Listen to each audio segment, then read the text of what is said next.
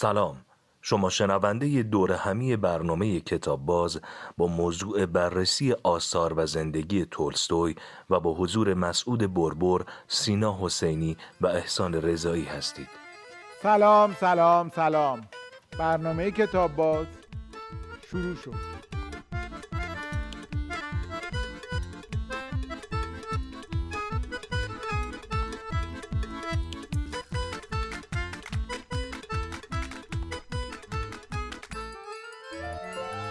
فکر می‌کنید گاندی و جورج کلونی چه شباهتی به هم دیگر دارند؟ جوابش بامزه است. هر دو دوستدار داستانهای لئو تولستوی هستند. همانطور که مارتین لوترکینگ، آیزایا برلین، ماریو وارگاس یوسا و اغلب مردم روسیه معتقدند که تولستوی بزرگترین رمان نویسی است که تاریخ به خود دیده. در مقابل آلبر کامو فرانتس کافکا، ژان پل سارتر، فردریش نیچه و انیشتین طرفدار سرسخت داستایفسکی هستند. انواع و اقسام نظرسنجی های رسانه‌ای و اینترنتی با موضوع تولستوی بهتر است یا داستایفسکی برگزار شده و در اغلب فهرست ها و انتخاب های برترین آثار ادبی تاریخ کتاب های این دو نفر به خصوص آناکارنیا و جنگ و صلح آن بالا بالاهای فهرست حضور دارند. جالب است که روسیه قرن 19 هم شاهد ظهور دو قول بلا رمان و داستان بوده. این دو نویسنده بزرگ درباره آثار همدیگر نظر خیلی مثبتی داشتند. تولستوی از جنایت و مکافات و برادران کارامازوف تمجید کرده و داستایفسکی از آناکارنیا به عنوان بهترین داستانی که خوانده است اسم آورده. این دو مرد با وجود همزمانی هرگز همدیگر را ندیدند. آقای سینا حسینی نویسنده و پژوهشگر آقای احسان رضایی کارشناس کتاب و آقای مسعود بربر نویسنده و روایت پژوه به کتاب باز. خیلی خیلی خیلی خوش اومدید. من قبل از شروع برنامه می‌خوام خواهش کنم که یه دفعه شما مهمان برنامه ما باشین اصلا مهمان برنامهمون. و یه دفعه شما مهمان برنامهمون باشین. حالا که لطف کردین و در دوره همین اومدید دفعه یه برنامه که اصلا درباره کتاب و از کجا شروع شد و چی به چی اینا دو نفری گپ بزنیم اگر موافق هستید. موضوع این برنامه تولستوی و شاهکار ادبیات رمان جنگ و صلح.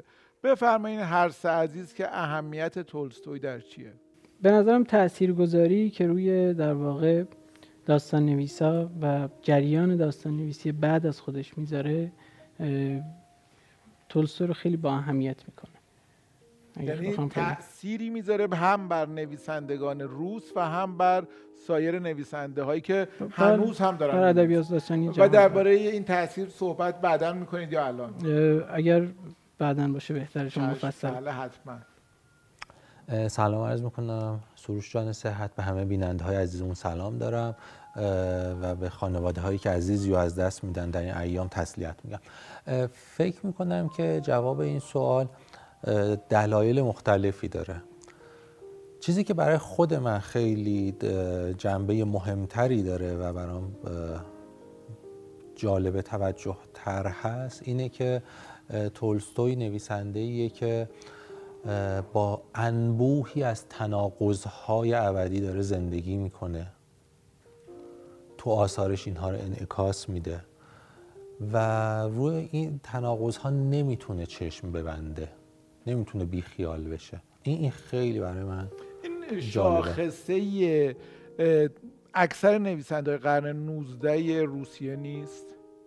این تناقضی که هم می‌کنه تورگنیف نمی‌دونم داستایوفسکی. به نظرم می‌رسه که در تولستوی از همشون بیشتره. که شما اینو بعد بیشتر توضیح بدید. آره که چرا حتی بیشتر از داستایوفسکی یا آه از داستایوفسکی خیلی بیشتره. خب اینو پس توضیح آره. شما اینو به نظرم داستایوفسکی مثلا تکلیفش با خودش خیلی مشخص تره. جنایت و مکافات خیلی دیگه. بله. بفرمایید آقای خواهش می‌کنم. من سلام می‌کنم خدمت شما و بینندگان عزیزمون. تولستوی یک جایی در تاریخ ادبیات داستانی میسته که خیلی شگفت انگیزه اگر آثارش رو از آغاز تا پایان بررسی کنیم به ترتیب تحولی رو در آثارش می‌تونیم ردیابی بکنیم که با ردیابی اون تحول اینکه چه تغییراتی کرده تولستوی اولیه و تولستوی پایانی چه تغییراتی داشته می‌تونیم بفهمیم داستان مدرن چه خواهد شد. یعنی تولستوی مرزی بین داستان حالا بگیم سنتی بگیم حماسه بگیم داستان قهرمانی کلاسیک یا هر چیزی و داستان مدرن که بعد از تولستوی هست. نمی‌خوام بگم آغازگرشه نمی‌خوام بگم شاخصترینشه ولی در خود آثار تولستوی تحولی رو می‌تونیم ببینیم معلفه هایی رو پیدا بکنیم که عوض میشن که نشون میدن داستان مدرن به چه سمتی خواهد رفت. خب پس الان سوال بعدی از هر سه نفر معلوم شد. شما هم درباره تحول بین آه. اثر اول و آخر می‌تونم یه بله خیلی ممنون. چه تأثیری داشته تولستوی بر نویسندگان بعد از خودش؟ ببینید خب میاد همین همین مطلبی که آقای بربر میفرمایند از یه وجهشه. یه وجه خیلی غالبش که در واقع من دوستم در موردش حرف بزنم اینه که در واقع میاد با جریان داستان نویسی خودش کار رو به جاهای خیلی در واقع خیلی شامه خیلی بزرگ ادبیات داستانی میرسونه. ولی اینجا در واقع نمیسته جلوتر میره. میاد وادی فلسفه رو در واقع وارد میشه. بحث های اجتماعی رو وارد میشه. یعنی به عنوان یک داستان نویس جدا از جامعه خودش نیست و حتی جدا از جامعه جهانی نیست. همین اصلا تن... مسائل ذهنیش بوده همیشه. یعنی اینکه همین در جهان چه می‌کنیم رسالتمون چیه چه جوری باید رفتار کنیم همیشه دغدغش بوده از اصلی ترین سوالش اینه که چه باید کرد دیگه. یعنی کتابی هم در این به همین عنوان داره. همین مطلبی هم که در واقع جناب دکتر فرمودن این تناقضات رو بر نمیتابه. یعنی راه دنبال راه حل میگرده. توی ادبیات داستانی توی فلسفه توی اجتماع توی جامعه توی حتی مثلا متون یک سری از ادیان مدام در حال جستجوه. و همین موضوع حالا سوالتون این بود که تأثیر گذاری چیه؟ همین موضوع ببینید راه رو برای نویسندگان بعد خودش مثل چخوف مثل گورکی مثل اینها در واقع حالا در روسیه و نویسندگان سایر در واقع مکتب های ادبی جهان جاهای دیگه جهان راه رو باز می‌کنه که میشه احتمالا با ادبیات داستانی راضی نشد و جلوتر رفت و پیچیده تر کرد کارو و بیای چندین حوزه رو در هم در واقع ادغام کنی و از حاصل اون یک نتیجه بگیری که در واقع اون نتیجه بشه شاکله اندیشه یک نویسنده برای نوشتن.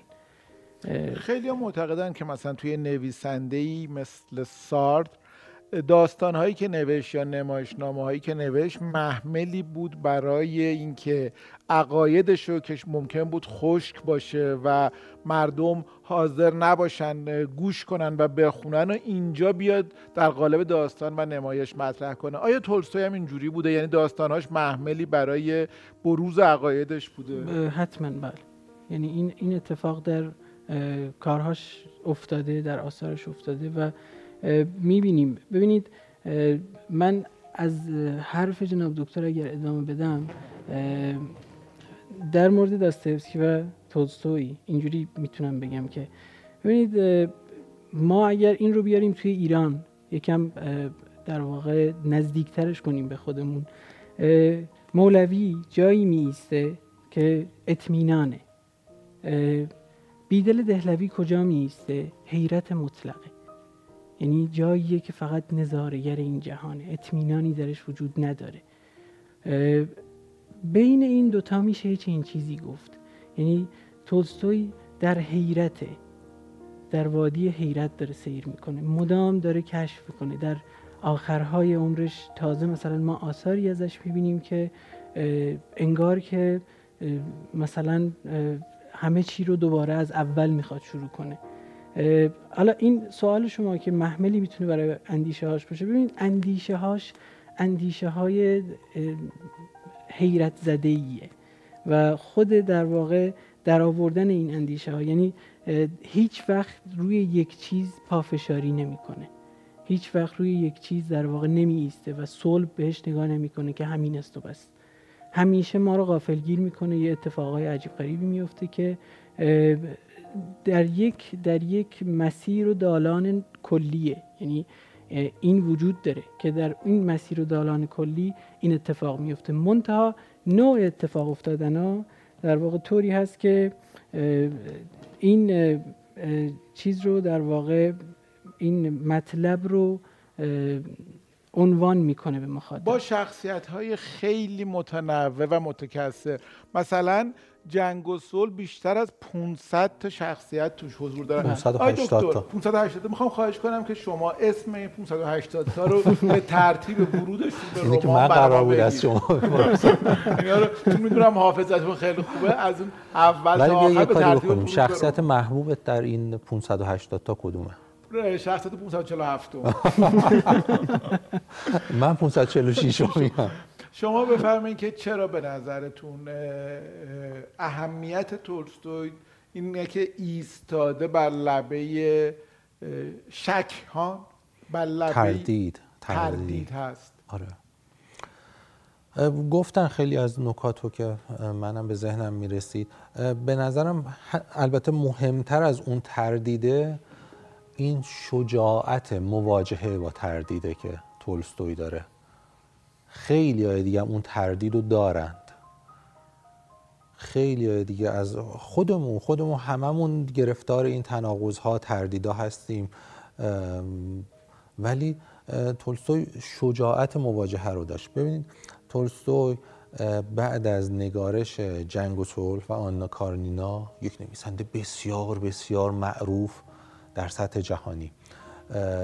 در روسیه به شدت محبوب به شدت محبوب. میگن که بعد از تزار قدرتمندترین مرد روسیه بود. کسی بود که می‌تونست هر حرفی بزنه و هیچ کس جرأت اعتراض بهش نداشته باشه. حتی تزار رو زیر سوال ببره و تزار نمی‌تونست چیزی بهش بگه. آدم و... بود ولی ساده زیست. دقیقا. و این آدم این آدم با این جایگاه اجتماعی حیرت انگیز که کلی کار خیریه کرد کلی جنبش اجتماعی به راه انداخت فلان اینا از تمام دنیا می اومدن به دیدنش و در این حال مثلا تو از خاطراتش نوشته که احساس تنهایی عمیق می‌کنه. پا شد از خونه رفت. خونه رو ترک کرد. یعنی و مرگ کاملا نمادینش که در یک ایستگاه قطار خود اون ایستگاه قطار در حرکت. این حرکت خیلی حیرت انگیزه. خونه رو ترک کرد و رفت تازه به این سادگی نیست. دقیقا. در 82 سه سالگی خیلی مهمه. به پایان زندگیش. گفت که می‌خوام برم که دیگه رها و آزاد باشم. یه مرد 83 4 ساله با مثلا زنی که هفت بار برداشته از کتابش نوشته همین جنگ و صلح و بله هفت, بار بازنویسی و پاک رو رو نویسی کرده بود براش. گفت خدافظ اگه کاری هم از این به بعد با من داشتیم فقط با وکیلم. می‌خوام برم به سمت آزادی. سیزده تا فرزند داشته دیگه نشون میده که یک شخصیت قدرتمندتر از تورستوی داریم که زن تورستوی دیگه. یعنی شما تورستوی هم که باشی باید به همسرت احترام بذاری وگرنه شبونه باید فرار کنی و, ممکنه بمیری در ایستگاه قطار ذاتوریه تو قطار سینه پهلو کرد و دیگه اصلا تموم دقیقا. خیلی عجیبه. اون آره. روزهای آخر و, و, این کتاب این... شما آوردین همون بله دیگه. بله شاید در واقع آخرین اثرش مرگشه در واقع میشه کدوم دوربین عشق و نفرت کتابی هستش درباره رابطه تولستوی و همسرش که خیلی رابطه عاشقانه و در عین حال متلاطمی هستش. سرشار از جزئیات خودش یه رمانه. خودش پر از جزئیات ویلیام ال شایرر خانم گیتی خوشدلم ترجمه کردن. عشق واقعا تولستوی آدمی بود که خیلی اهل خانواده بود ولی به خاطر جوانیهاش همیشه زنش ازش دلخور بود دیگه. البته فقط به خاطر جوانی هاش هم به خاطر پیری هاش هم در پیری تصمیم گرفت که تمام اموالش رو ببخشه نمی‌دونم صرف ها اون رعیت هاشو آزاد بکنه. و همسرش مخالف بود. می‌گفت خب آینده بچه ها چی میشه؟ تو از حق خودت می‌تونی بگذری نه از حق بچه ها این ثروت فقط به تو متعلق نیست. من بگم و صحبت بکنه. یه ماجرای بامزه داره در این سالهای پایانی عمرش. قشنگ این جنگ روایت ها که میگن همینه که خاطراتشون رو مینوشتن این خانواده. تولستوی مینوشت. همسرش می‌گفت که نه این راستش رو نمیمیسه خودش مینویس خاطراتو. دخترها مینوشتن بعد بعد یه مدتی رفتن خاطرات آقای تولستوی رو شروع کردن به خوندن. گفتن آقا بیار ببینیم چی نوشتی راجع به ما. و تولستوی دو تا دفترچه خاطرات داشت. یکی بود که شب به شب می آوردن و همه میخوندن ببینن که چی نوشته شده. تحلیل می‌کردن تفسیر می‌کردن. و یکی هم بود که گفته بود این مال خودمه. حق ندارید به این دست بزنید خیلی زندگی متلاطمی داشت که یه بخشش به خاطر همین روحیه جستجوگر یاد یک جمله که تو فضای مجازی خوندم افتادم خیلی جمله خوبیه. میگه حقیقت نه اون چیزیه که من میگم نه اون چیزیه که تو میگی. یه چیزی بین حرف من و تو قرار داره. یکی از اندیش های تو همین جنگ و صلح هم هستش اتفاقا که هر کسی از زاویه دید خودش به حقیقت نگاه و این چیزی که درباره دفتر خاطرات گفتین یه کتابی که من خیلی دوستش دارم خیلی هم قصه گو و خوشخانه ربطی به تولستوی نداره. اجازه میدین اسمشو بیارم؟ کتاب دفترچه ممنوع مال خانم آلبا دسس پدس ترجمه جناب بهمن فرزانه که داستان اتفاقا یک دفترچه خاطرات و یه خونواده و اتفاقاتی که نوشتن این خاطرات توی خونواده باز میشه خیلی شیرینه و پرکشش. بفهمین آقای بربر. ببین از همین بخش پایانی صحبت شما که حقیقت بین روایت ها کجا قرار می‌گیره من می‌خوام بریم سراغ اون معلفه هایی که در تولستوی تغییر می‌کنه یا اون چیزهای نشانه هایی از داستان مدرن که در تولستوی می‌بینیم. اولا تولستوی شروع می‌کنه از آدم های عادی نوشتن به جای که از قهرمانان بنویسه. آدم هایی که شکست می‌خورن آدم هایی که ناامید میشن آدم هایی که رفتارهای روزمره دارن. حتی در جنگ به جای که از سرداران بنویسه از سربازان داره می‌نویسه. ولی اون چیز خیلی مهمتری که تغییر می‌کنه اینه که تولستوی در جنگ و صلح همونجور که شما می‌خونین میرین جلو هی سخنرانی های طولانی می‌کنه برای ما. از موضع بالا داره حقیقت رو به ما ارائه می‌کنه و میگه حقیقت اینیه که من میگم. یک لحن پیامبرانه ای داره از سمت خودش. هرچی میایم جلوتر این موضع فروتنانه تر میشه تا جایی که در مرگ ایوان ایلیچ و به ویژه در پدر سرگی دیگه تولستوی پرسشگره. سخنران نیست. داره یک, سری پرسش هایی که به ذهن خودش رسیده و در ذهن شخصیتش برای ما به یادگار گذاشته رو فقط به ما ارائه می‌کنه پرسش رو داره ارائه می‌کنه. و این ماییم که تصمیم می‌گیریم که حقیقت چیه نه تولستوی. یعنی نویسنده از موضع خداگونه ای که نسبت به داستانش داره عقب نشسته. همین اتفاقات دیگه ای رو هم باعث میشه. مثلا در جنگ و صلح اون 580 تا شخصیت کلا تعدد شخصیتی که در جنگ و صلح داریم؟ خیلی خیلی خیلی. ولی باعث میشه عمده شخصیت ها شخصیت های ساده ای که تکلیفشون معلومه. یعنی معلومه این آدم نیکیه این آدم دلمرده این آدم مثلا شجاعیه و خیلی تغییر یا پیچیدگی عجیبی نداریم. هر چی آره، میایم جلوتر. که چیزا آره. سیر تحولشون دارن آره. در داستان. اونم بازتازه خیلی معلومه. ولی توی باز مثلا مرگ ایوان ایلیچ یا توی پدر سرگی این هر چی میایم جلوتر تعداد شخصیت ها کم میشه. تا جایی که در مثلا پدر سرگی شما یک شخصیت داری. در مرگ ایوانیلی شاید یک دو تا شخصیت جدی داری. اولی کتاب تولستوی چی بوده و آخریش چی بوده؟ اولیش که کودکیه در واقع که بعد سگانه ای میشه کودکی نوجوانی و جوانی. آخریش فکر می‌کنم داستانی نیست دیگه. یعنی میایم تو اون فاز اعتراف من و در واقع رستاخیز. حالا اگه داستانش بخوایم بگیریم رستاخیز آخرین رمانش. آخرین رمانش بعدش داره کار دیگه. بله.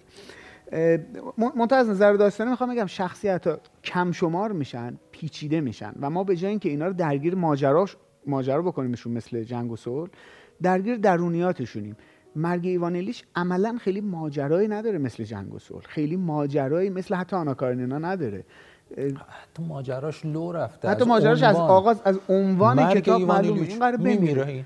و در فصل اول هم به ما میگه که حتی چگونه مرده. میگه آقا این تو بله. خونه مریض شد مرده یعنی اول میگه آره. بله. جایی برای چگونگی مرگش هم باقی نمی‌گذاره.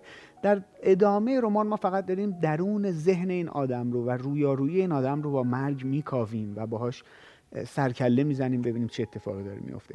پس این تعدد شخصیت ها که کم میشه پیچیدگی شخصیت ها که زیاد میشه. آدم هایی که به جای اینکه سردار جنگی باشن آدم های معمولی اینکه فلسفه گویی یا سخنران یا خدای داستان تبدیل میشه به پرسشگر داستان اینها ویژگی های اصلیه که در داستان های تولستوی در تحولش می‌تونیم ببینیم.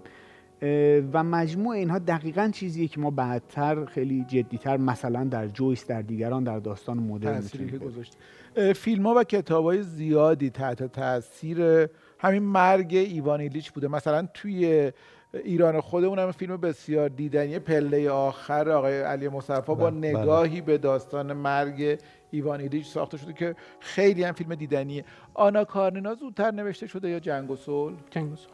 و شما کدومو بیشتر دوست دارید؟ آنا کارنینا. شما آنا کارنینا. ولی تو شما چی؟ دو تا دونه دو تا ستون محکم ادبیات هندی من می‌تونم یکی دیگر رو بگم.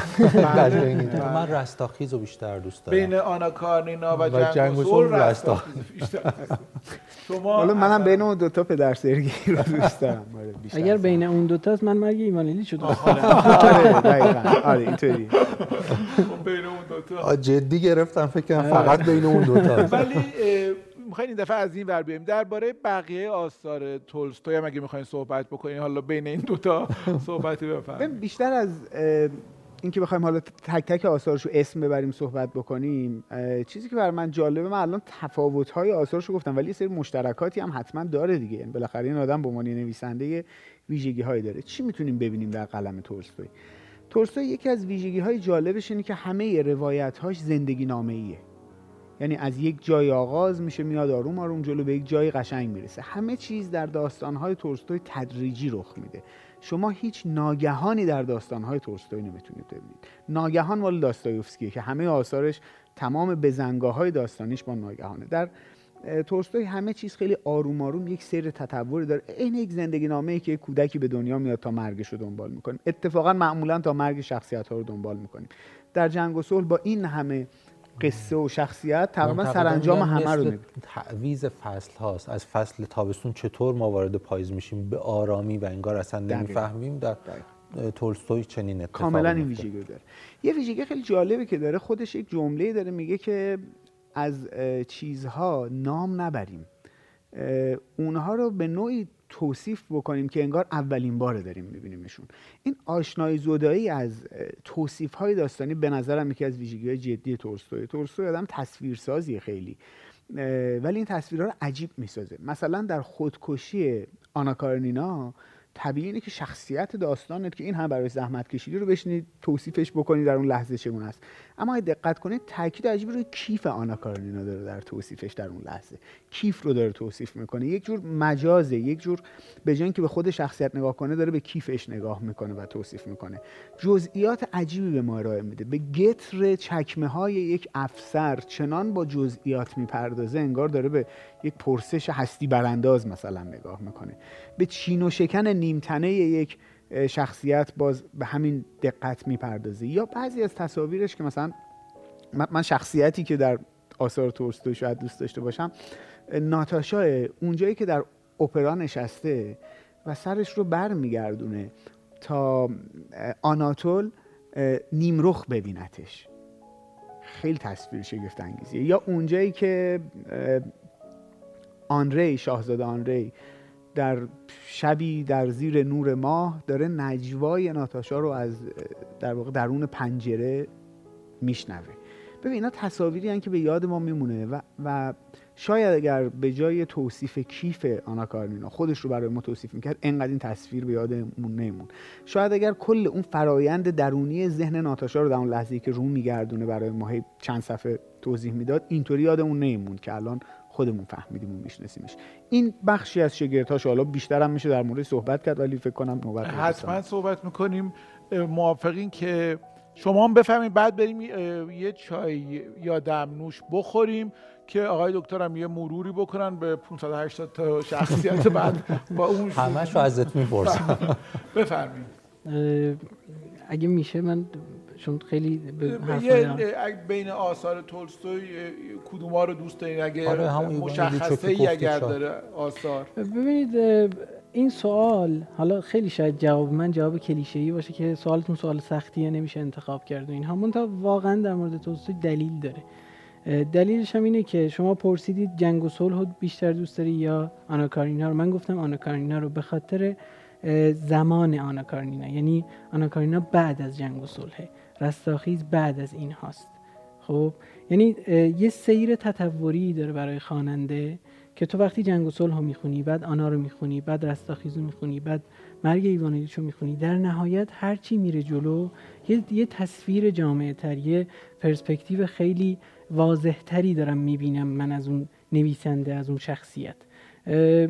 مرگ ایوانیلیچ به دو دلیل. دلیل اصلیش تاثیرگذاری در واقع بیچون و چراش روی هر خواننده ای که در واقع این کتاب رو مطالعه بکنه. و دلیل دوم اینه که به نوعی من خودم اینجوری بهش نگاه می‌کنم. میاد به رخ می‌کشه. تولستوی توی این کتاب تواناییشو چه جوری به رخ می‌کشه؟ حالا بخشی هم توی آناکارینا اینو به رخ می‌کشه. اینجوری که آنا یه لحظه زیر قطار خودشو پرت می‌کنه. منتها حدودا 20 صفحه ما فقط میگیم خدا چیکار داره می‌کنه نکنه این کارو.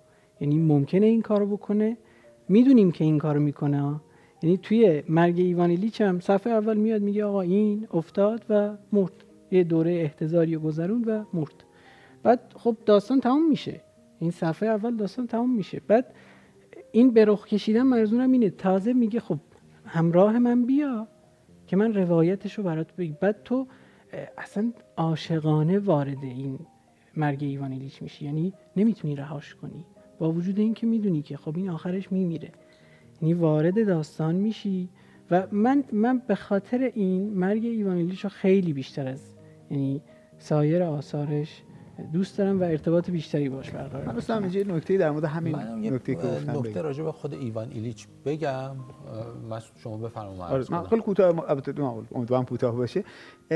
این که در آغاز داستان ما بدونیم چه می‌شود سرانجام داستان تو داستان مدرن خیلی رخ میده و جالبه در ادبیات ما خیلی سابقه داره. بهش میگیم براعت استحلال. و استادان نامدار ادبیات فارسی این رو یک عنصر ضد داستانی معرفی می‌کنن میگن این ضعف ادبیات کهن ماست. مثلا اول داستان رستم و اسفندیار شما می‌خونید که نگه کن سهرگاه تا بشنوی ز بلبل سخن گفتن پهلوی همی گوید از مرگ اسفند تو می‌خوای داستان نبرد رستم و اسفندیار رو برای ما تعریف کنی؟ گفتی همین گوید از مرگ اسفندیار. خب همش گفتی که. این چگونگی ماجرا اینکه چگونه این ماجرا به اون سمت میره و اینکه شخصیت چگونه با این رویارو میشه خیلی اتفاق مهمیه این در ادبیات کهن ما خیلی سابقه داره و جالبه که در ادبیات مدرن می‌بینیم سیاحت غرب هم هست که با همین جمله شروع شده و من مردم, و من مرگ ایوان ایلیچ ترجمه های مختلفی داره آقای صحت عزیز. من ترجمه آقای بهرامیش آوردم. ترجمه استاد سروش حبیبیش هم هستش. پیشنهاد میدم به بیننده های برنامه. اگه می‌خوان تولستوی بخونن و تا حالا نخوندن با این آخرین اثرش شروع بکنن. خیلی حجم کمی داره. می‌تونن تو یکی دو شب بخونند حالا بسته به سرعتشون. و بعد برن وارد دنیای داستانی تولستوی بشن. مثلا با جنگ و صلح اصلا شروع نکنن. حالا درسته که خیلی وجوه عظمت داره و راجبش حرف می‌زنیم. جنگ و صلح خیلی سخت و پیچیده است. باید بزنن آخر سر بخونن. حالا این هم نترسونید داستان پرکششه که آدم باش همراه میشه. خیلی, خیلی ممنونم. چای میل دارین یا دمنوش آب. آب چشم. آقا من که هرچی هستم. شما که هرچی هست. سام دمنوش شما رو دمنوش بله حتما. از آینه متنفر بود. می گفت نگاه کردن در آن افسردهش می کند از هر اشاره به چهرهش ناراحت می شد یک جا نوشته است کسی که دماغی به این پهنی لبهایی به این کلفتی و چشمانی چنین ریز و خاکستری دارد از شیرین کامی این جهان خاکی سهمی نصیبش نمی شود تقریبا نسبت به هر چیز دیگر مربوط به خودش هم همین حس را داشت. دانشگاه را نیمه کاره رها کرد. در دوران نظامیگری داستان نوشت. در دوره شهرتش به عنوان نویسنده با دهقانها کشاورزی کرد. علا رقم اشراف زاده بودن علیه فعودال ها می نوشت و در اواخر عمر به سمت زندگی ساده رفت.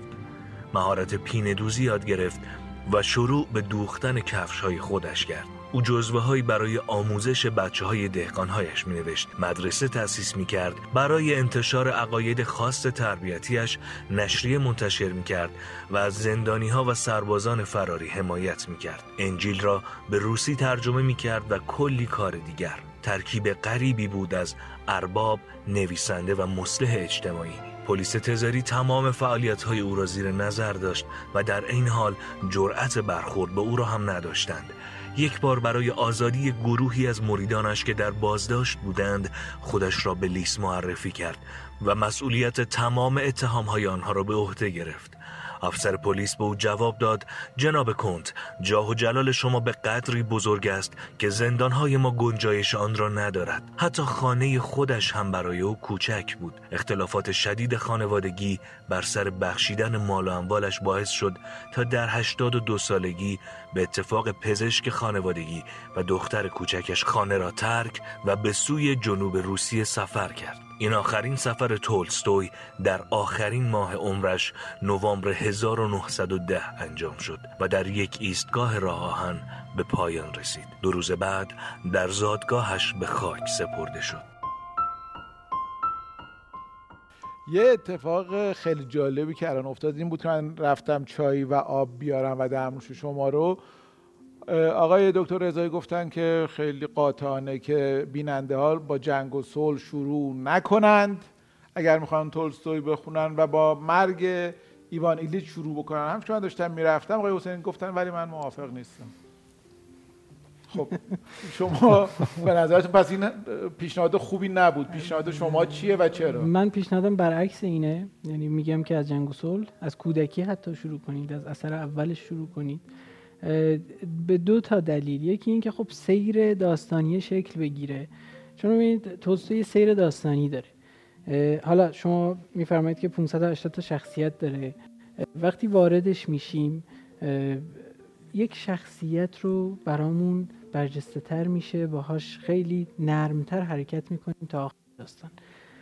این شخصیت وارد آناکارنینا میشه. و تحولاتی درش اتفاق میفته و همینجوری تا رستاخیز ادامه پیدا می‌کنه منظورتون خود تولستویه؟ این اندیشه تولستوی بله. این شخصیت. حالا توی مثلا سایه تولستوی. که توی جنگ و صلح آندره در واقع توی آناکارنینا لوینه و بعد این میاد توی داستانهای مختلف که در واقع خود تولستویه که داری این سیر رو حرکت می‌کنه. وقتی ما از آخر سیر شروع کنیم احتمالا خیلی چیزا برامون جا نمیفته و خیلی چیزا در واقع از دست میره. به خاطر همین من فکر می‌کنم که اگر برعکس این ماجرا باشه حالا آقای دکتر فرمودن که کتاب کتاب در واقع قطورتریه ارزم به خدمتتون که یه داستان این شکلی داره. ولی من می‌تونم این رو بگم که اگر جنگ و صلح رو دست بگیرید و باهاش همراه بشید شما نیستید که میرید جنگ و صلحی که شما رو می‌بره و سایر داستان هاست که شما رو می‌بره. توی دنیای خودش. شما نظرتون چیه بابا؟ سوال شما رو دو جور میشه فهمید. این که به چه ترتیبی بخونیم اگر می‌خوایم تولستوی رو بخونیم بشناسیم. در این صورت من با آقای حسین کاملا موافقم. این که می‌خوای یه کار از تولستوی بخونی ببین خوشت میاد اصلا بری کار دیگه بخونی یا نه. در اون صورت من با آقای رضایی موافقم. بسیار عالی. سعی کردن که هر دومون من سه تا من سه تا سوال دارم که هر کدوم و هر کدوم از عزیزان خواستن جواب بدن. یکی اینکه یه ذره درباره خود زندگی تولستوی زندگی و زمانش صحبت کنیم. یکی درباره اندیشه هایی داره مرتب درباره اندیشه هاش صحبت میشه. اصلا از نظر اجتماعی ساختار فکری تولستوی چی بوده؟ این سوال دوممه.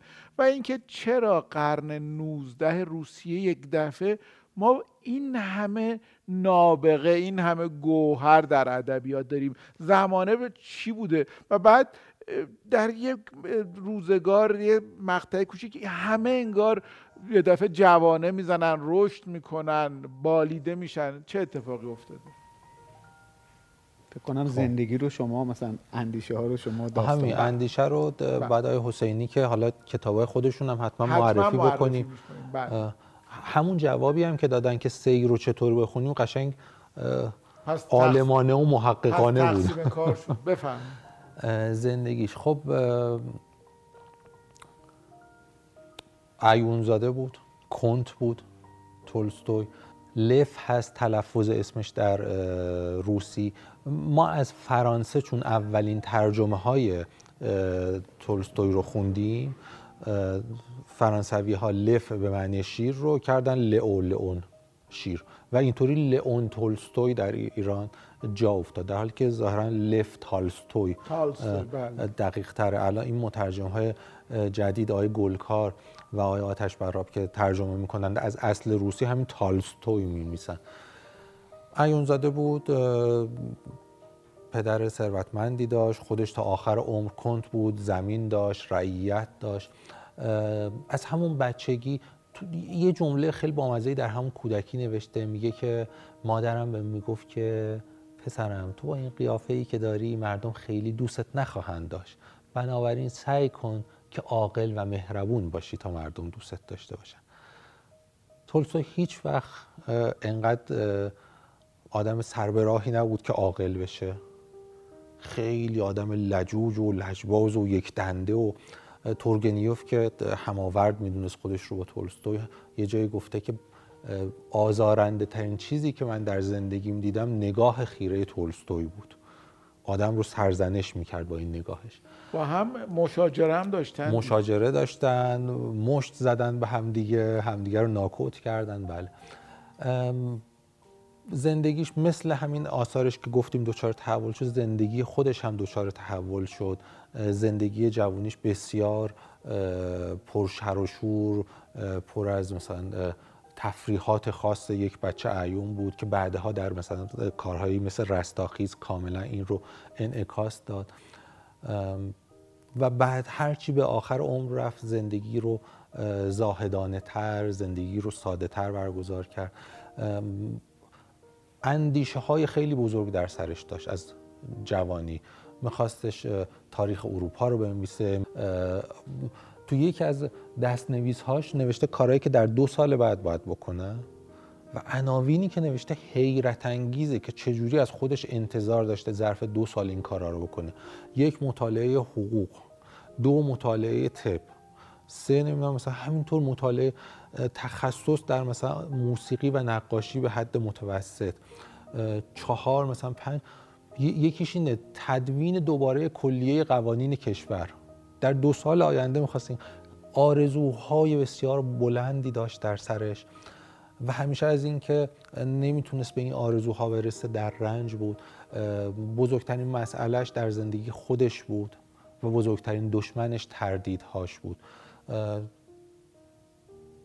وقتی که به اوج شهرت رسید برگشت به اون دهکدش یاس ناپولینا و اونجا خودش برای روستایی ها مدرسه ای ساخت برای بچه های روستایی درس می‌داد. الفبای روسی برای بچه ها یاد گرفتن روی کتاب نوشت.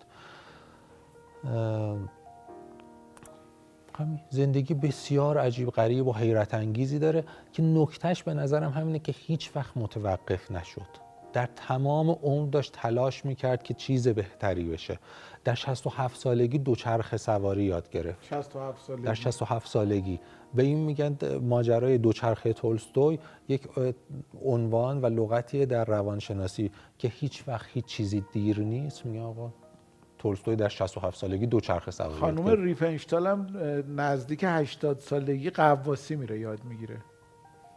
خانم لنی ریفنشتال فیلمساز نزدیک 80 سالش بوده که میره و قواسی رو شروع می‌کنه. یه چیزی هم یادمه که کوروساوا یک نامه ای نوشت برای فلینی در هفتاد سالگیش به مناسبت و آرزو کرد براش که در هفت... از هفتاد سالگی به بعدت فیلم ها رو جور دیگه ای بسازی. زندگی جدید شروع کن و خودش هم ظاهرا همین کارو کرد. فیلم های آخرش کاملا متفاوته. بسیار هم عالی. سیر اندیشش رو بفرمایید. و لطفا دو تا کتاب من معرفی کنم یا شما معرفی اجازه بدین.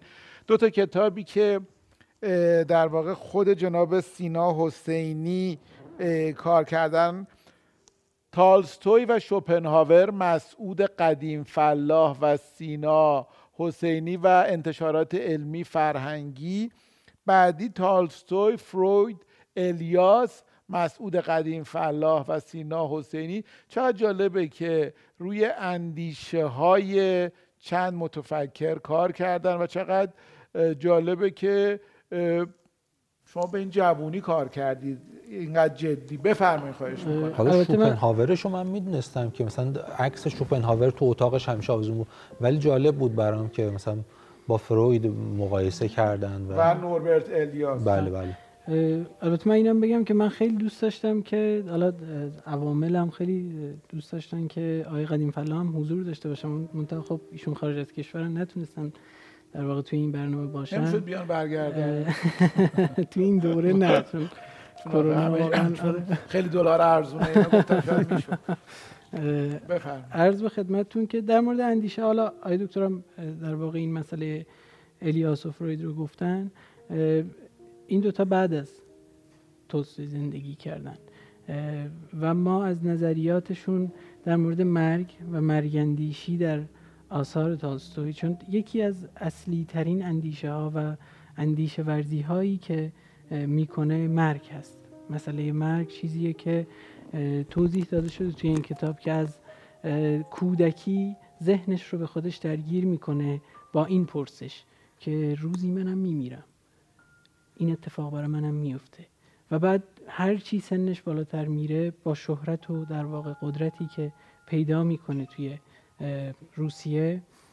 این سوال براش جدیتر میشه. یعنی میگه یعنی من با این شهرتم باز میمیرم. یعنی انگار که استثنایی می‌خواد قائل و مدام درگیر این پرسش بوده در دوره زندگیش. البته در مورد اندیشه من یه چیزی هم اضافه کنم به صحبت دکتر.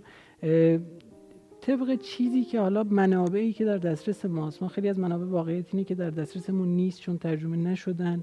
و به اصل روسی هستن حتی توی زبانهای دیگه هم ترجمه نشدن.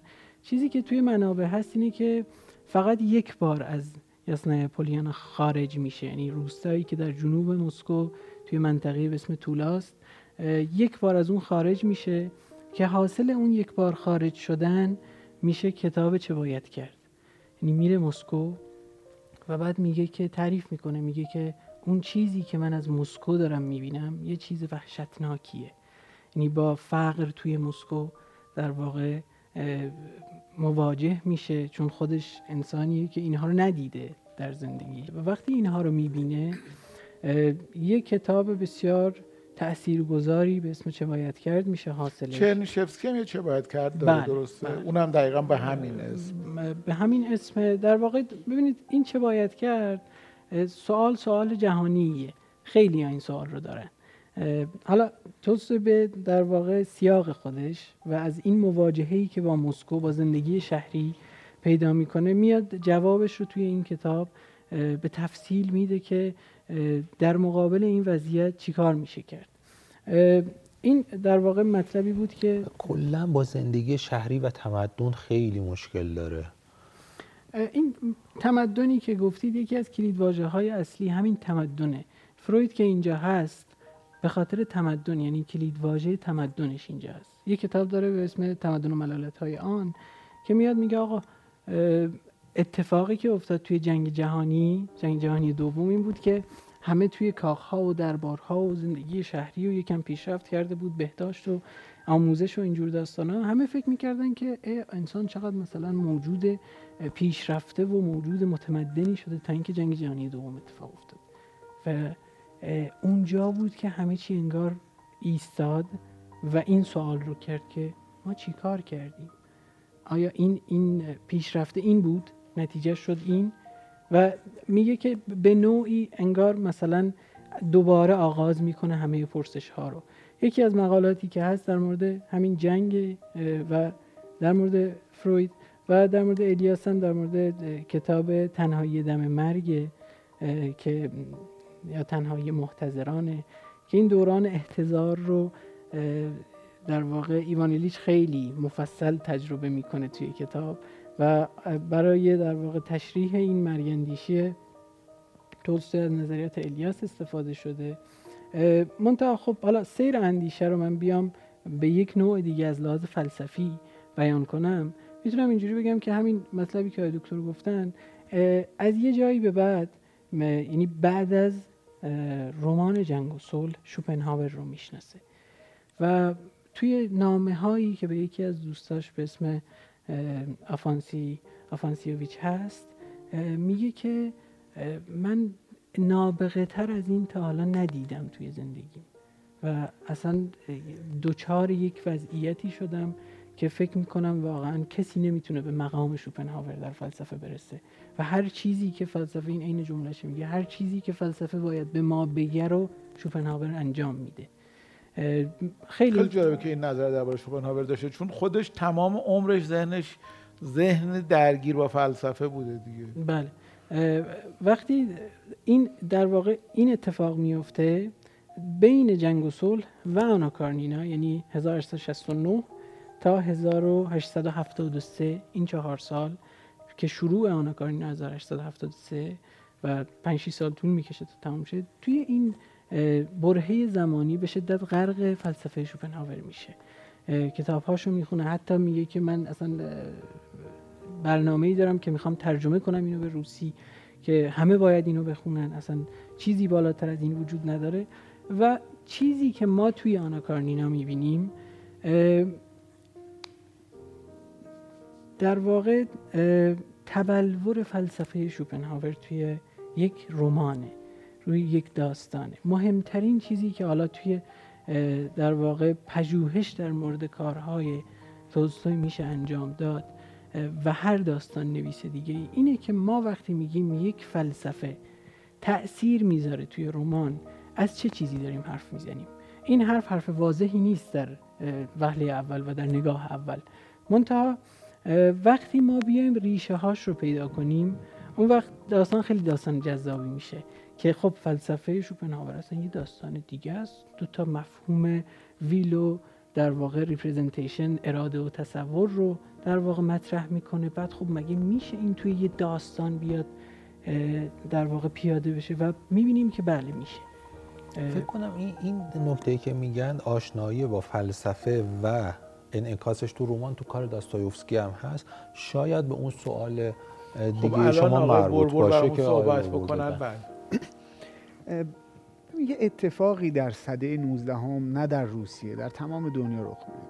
این از یک جای دیگه از غربتر نگاه بکنیم. در آمریکا یه آدم رو نام ادگار لمپو داستان می نویسه داستاناش برخلاف داستانهایی که اون زمان نوشته شده کوتاهه به جای اینکه هی شاخزایی بکنه تو داستان بره یک جاهایی بعد برگرده بیاد میگه داستان باید موجز همه چی در راستای محور اصلی داستان باشه و فضاهای متفاوتی رو هم فضاهای سنگینی رو هم برای خوانندش ایجاد می‌کنه فضای حراسناک بعد میایم همون تو همون سرزمین در مثلا حدود 1880 یه آدم رو به مارک توین که ما با تام سایر و هاکل بری فیلم میشناسیمش. خیلی جالبه. الان معمولا وقتی به یک کتاب باز میگید که مثلا این نویسنده جدید رو کارشو خوندی یا نه یکی از چیزهایی که رایجه پرسن این همینگویه یا فاکنریه؟ جالبه هم همینگوی و هم فاکنر ریشهشون به مارک توین برمیگرد یعنی مارک توین یه آدمیه که معلفه های رو داره در کارش که هم در فاکنر هم در همینگوی دیده میشه در حالی که اون دوتا دقیقا متضاد همن نقطه روبروی هم.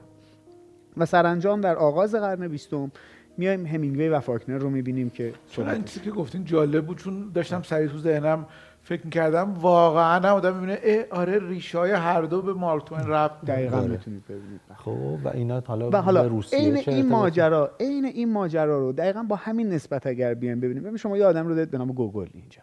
همزمان با ادگار لمپو بعد میای جلوتر تولستوی و داستایوفسکی رو دارید که به اعتقاد من این دو در کنار هم دارن نقش مارک توین آمریکایی ها رو ایفا می‌کنند. یعنی از دل اینها بعد شاخهای مختلف اندکی بعد چخوف رو داریم که دیگه چخوف آدمیه که شما به وضوح می‌تونید داستان داستانی که ما امروزه به عنوان داستان می‌شناسیم با تمام مشخصاش یعنی امروز یکی می‌خواد داستان نویسی یاد بگیره باید چخوف بخونه. می‌خواد داستان شروع کنه خوندن می‌تونه بره چخوف بخونه.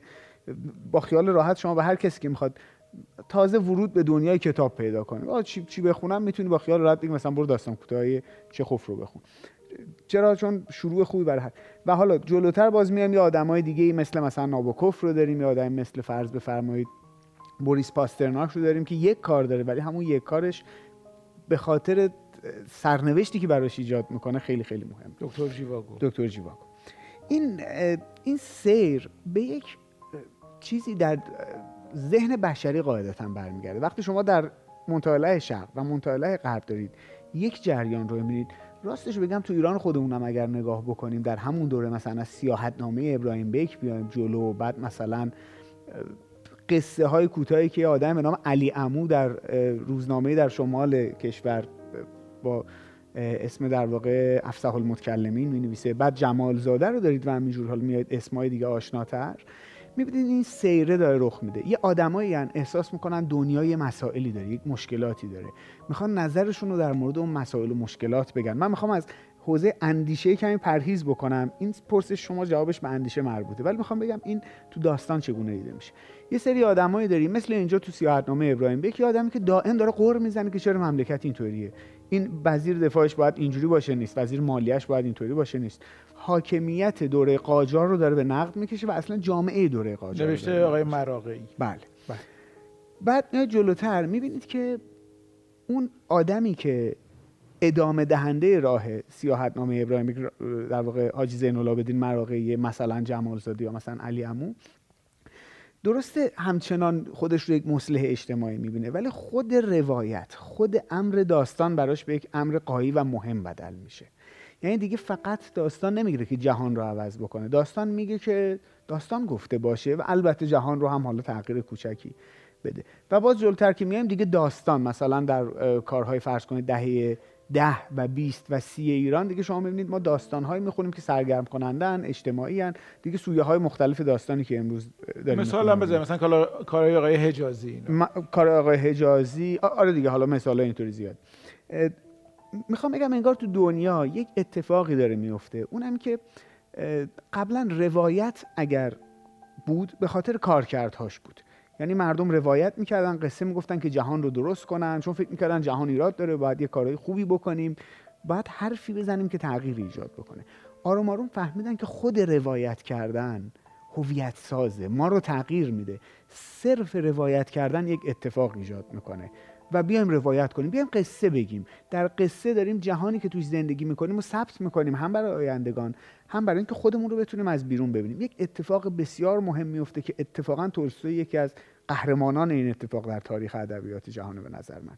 این که ما آدم هایی که در حالت عادی شاید آدم های خوشایندی نباشن در جهان بیرونی.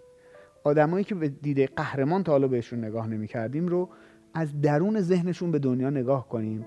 و بهشون مهر پیدا کنیم مهرامیستر نگاه بکنیم. تو داستان پدر سرگی پدر سرگی یک آدمیه که میره مدتها عبادت پیشه می‌کنه. حالا مراحل رو یک سفر قهرمانی داره بر خودش. زهد پیشه می‌کنه و دست آخر برمیگرده همون شهر دورافتاده خودشون روستای خودشون. یک زنی رو می‌بینه که این زن فقط داره برای اینکه خودش و بچه هاش و زندگیشون رو به شرخونه زندگی می‌کنه و میگه میگه من یک عمر به اسم زندگی کردن برای خداوند داشتم برای انسانها برای شهرت زندگی می‌کردم. اما این زن فکر می‌کنه که داره برای انسانها زندگی می‌کنه در حالی که داره برای خداوند زندگی می‌کنه.